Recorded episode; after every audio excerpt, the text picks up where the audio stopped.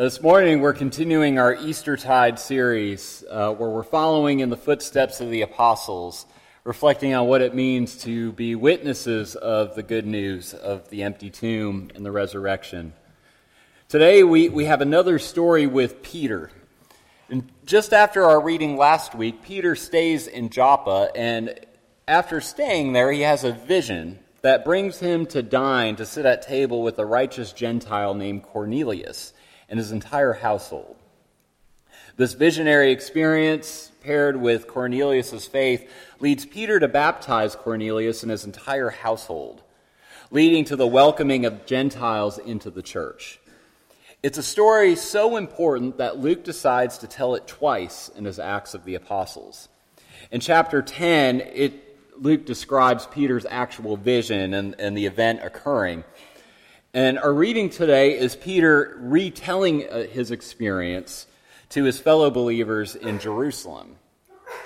And what we find are some powerful insights for our, our confirmands today as they begin a new phase in their faith journey, but also for our graduates as they prepare to go out into the world. But really, these are important aspects of faith for all of us who call ourselves Christians. I invite you to listen now with open hearts and minds as we encounter God's Word together from the 11th chapter of Acts, beginning with the first verse. Now, the apostles and the believers who were in Judea heard that the Gentiles had also accepted the Word of God. So when Peter went up to Jerusalem, the circumcised believers criticized him, saying, Why did you go to uncircumcised men and eat with them? Then Peter began to explain it to them step by step, saying, I was in the city of Joppa praying, and in a trance I saw a vision. There was something like a large sheet coming down from heaven, being lowered by its four corners. And it came close to me. As I looked at it closely, I saw four footed animals, beasts of prey, reptiles, and birds of the air. I also heard a voice saying to me, Get up, Peter kill, and eat. But I replied, By no means, Lord, for nothing profane or unclean has ever entered my mouth. But a second time the voice answered from heaven, What God has made clean, you must not call profane. This happened three times. Then everything was pulled up again to heaven. At that very moment, three men sent to me from Caesarea arrived at the house where we were. The Spirit told me to go with them and not to make a distinction between them and us. These six brothers also accompanied me, and we entered the man's house.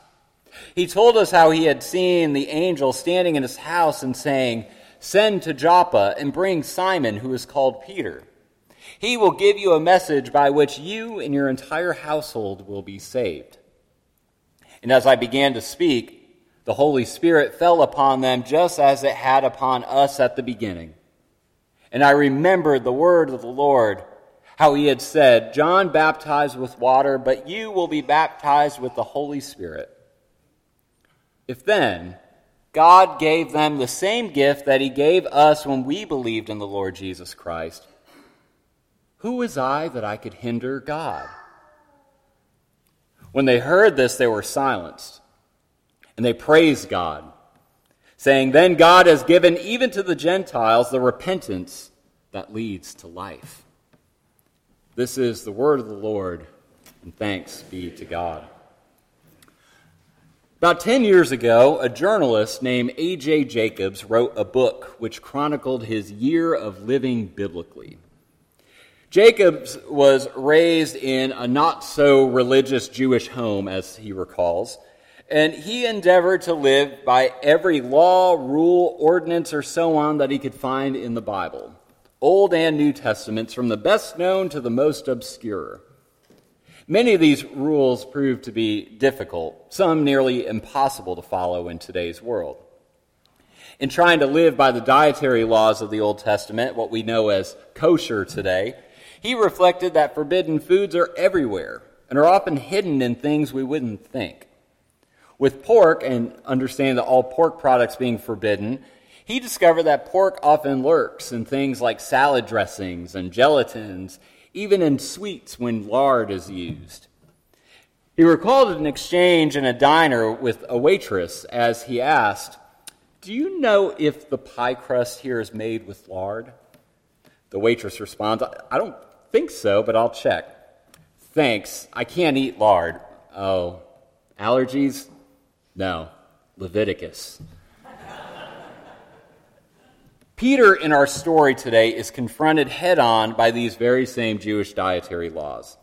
These are laws his people have lived by for generations and generations and generations. But even stranger yet, he's confronted by these laws by God, or at least messengers from God. In his vision in Joppa, Peter describes seeing a sheet coming from the heavens, and on the sheet are all sorts of creatures deemed unclean by the Torah, therefore forbidden to eat. But the voice tells Peter to get up, to kill and eat. Peter pushes back, No way. I've never eaten any unclean thing in my life. The voice responds, What God has made clean, you must not call profane. The sequence happens three times. Hear that again. Peter challenges the heavenly voice three times. Talk about stubborn. But then he sees three Gentile men from Caesarea, and they call for him to go meet with Cornelius. Gentiles, like the animals in Peter's vision, were considered unclean by Peter and, and his Jewish brothers and sisters in the day. Gentiles didn't practice dietary laws and were not circumcised. Therefore, Jewish folks were not allowed to dine with them. But Peter, after his reluctance to the heavenly voice, seems to go quite willingly with these Gentiles to dine and have fellowship with them. Upon meeting Cornelius, he and Peter share their complementary visions of God breaking into their lives and bringing them together. In awe of their visions and Cornelius's faith, Peter is moved to baptize him and his entire household. And he rejoices that the gospel is spreading, that the Holy Spirit has also been given to the Gentiles. This is cause for celebration. Remember, our reading today is the second telling of the story by Luke. This time, he tells it to the perplexed council of Jewish believers in Jerusalem. They question Peter. How on earth could he dine with the unclean, with the uncircumcised? Then, how could he baptize them? Peter shares his story with the council, illustrating how the Spirit has been given to the Gentiles and he answers all their concerns with the question Who was I that I could hinder God? I love this question from Peter. See, Peter himself at the beginning of the story is hindering God. God presents this unclean food to Peter, and he denies it three whole times. And Peter is doing what so many of us ever since continue to do hinder God. Whenever I'm asked to explain Reformed theology to somebody, Reformed theology is part of our Presbyterian tradition, I say that we as Reformed Christians believe that God is all sovereign. Therefore, in other words, God is all powerful, God is all loving, all knowing. Therefore, we can never limit God. We can never put God in a box. In other words, don't try to hinder God. But so often we do. We put God in a box of our own creation, of our own biases, our own preferences or tradition. We all do it. I know I do. Even when I know I shouldn't, sometimes I do. We do this when we're so sure of who God does and does not love, who is and who is not on God's side, who is and who is not doing God's work of love, peace, and justice. Renowned Presbyterian pastor and preaching scholar Tom Long shared a story about a time he hindered God. It was a story I could really relate to. He described a time when he was getting a haircut, and he told the stylist that he was a seminary professor. She shared that she too was a Christian and was a member of a very large uh, televangelist church that was uh, part of the prosperity gospel movement. If you're unfamiliar with the prosperity gospel, it's the folks, you often see them on TV, uh, promising you that God wants you to be rich. And all you have to do is pray a little harder and give a little more to their particular church to receive that blessing. This particular pastor, uh, the lady was telling him about, has been blessed with multiple private jets, Rolls Royces, mansions, all from the giving of his congregation, and has even been under investigation by Congress. As I'm rolling my eyes hearing this, Long himself reflects Great, I thought I was just going to get a bad haircut. Now I got to have bad theology too. Familiar with this church, Long asked if she had received her blessing yet. And he expected her to tell him all about her wealth and luxuries, but that wasn't the blessing she shared. Instead, the woman shared that the blessing she receives is the two evenings a week where she volunteers at, at a shelter for battered women. She went on to explain that she was one herself, and she feels that the women there trust her. She is proud of her ministry, her calling. She was blessed. Upon hearing this, Long thought to himself, My Lord, Jesus is on the loose even in that guy's church. Can't you just hear Peter? Who was I to hinder God? Who was I to hinder God? Who was I to say where God can show up or who God can work through? Long goes from hindering God to seeing God at work in a surprising place, breaking through barriers, bringing light and hope. Returning to our lesson, Peter learns from his picnic experience with God in Joppa, and he tries to help his brothers and sisters in Jerusalem, who in their own way are hindering God. He explains his experience with Cornelius to them and shares how he witnessed God's Spirit at work with these Gentiles. Peter witnesses to us that the God we know in Jesus Christ is too big, too powerful, and too loving to be limited to any one people or narrowed into any one tradition or ideology. Our God simply cannot and will not be hindered.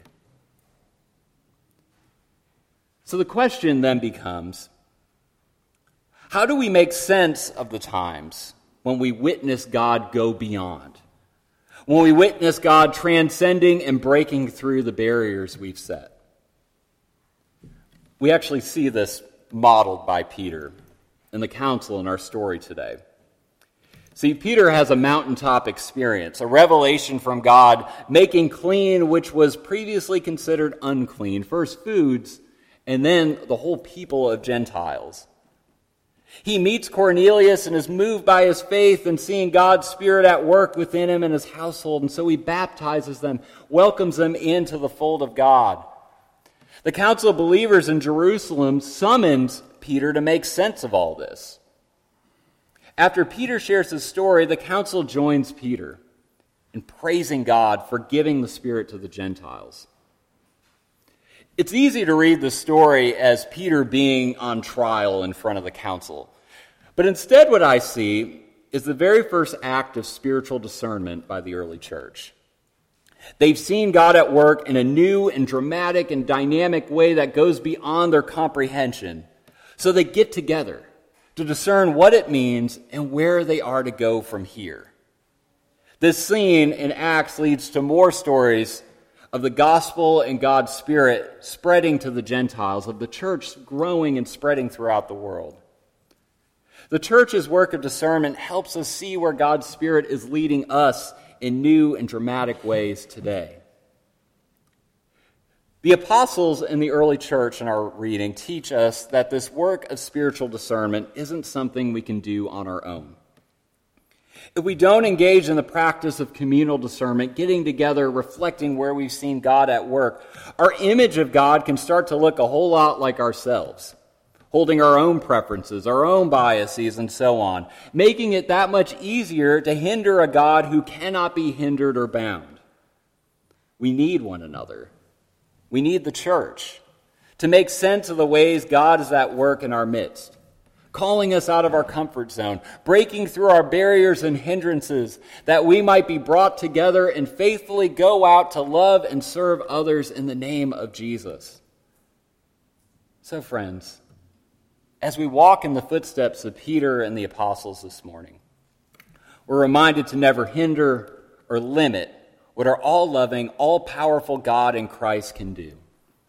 On this side of the empty tomb, God's Spirit is on the loose, breaking down dividing lines, drawing us closer together, that we might discern how we might faithfully respond and follow our Lord who is always going on ahead of us.